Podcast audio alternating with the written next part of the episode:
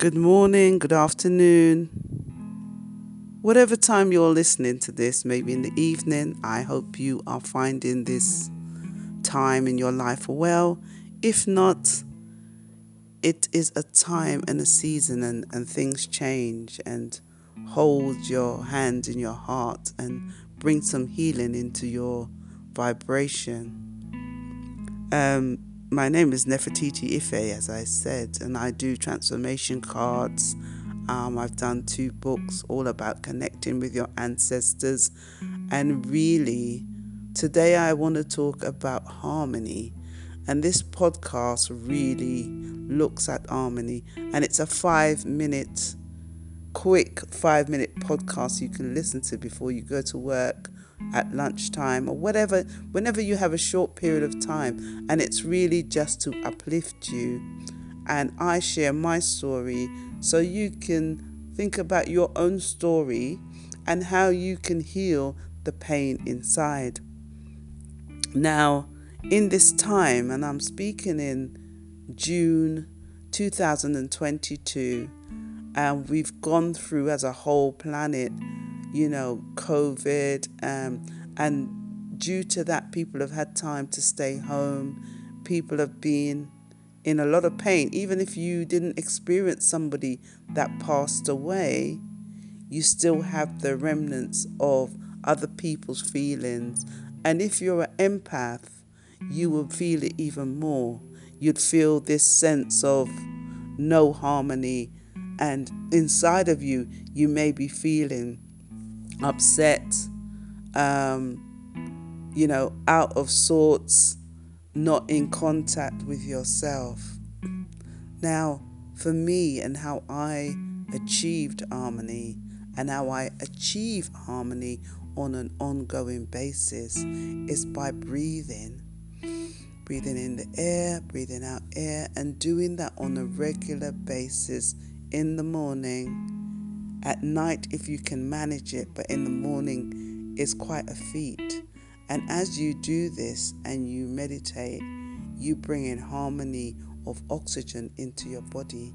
And then for me, I was able to fight out and block out the negative um, thoughts and feelings from other people and to bring harmony into my mindset. And when my mind was harmonized, when I was able to see the positives, not only the negatives, but the positives as well, it was then I started to feel better. I started to become in alignment with myself because if I allowed myself without the meditation just to go and walk every day, listen to different conversations, and because I'm sensitive, I get brought down by it. So, what the meditation did and the contemplating, contemplation and spending time in my own vibration did was showed me the positive of my life and brought my life up to the yin yang. So yin yang is looking at the positives and the negatives. And for me, I took out those negative experiences, the grief, the upset, the words that people said that I weren't happy with, and I flipped it. And I said, I'm going to use those negatives and create positives out them, out of those experiences. And by doing that, I was able to create harmony within my soul, within myself, and within my mindset. And the mind is the door to everything. And once you can control your mind, you can get into alignment with yourself. You can see positives and the negatives, and you can create a balance in your life. So I see harmony for me is through meditation, like lots of different things in my life. Meditation has saved me, and harmony is the way you can go forward and produce things. You can live a life of harmony, and you can say to the divine, and your ancestors, the Creator, harmony is my birthright.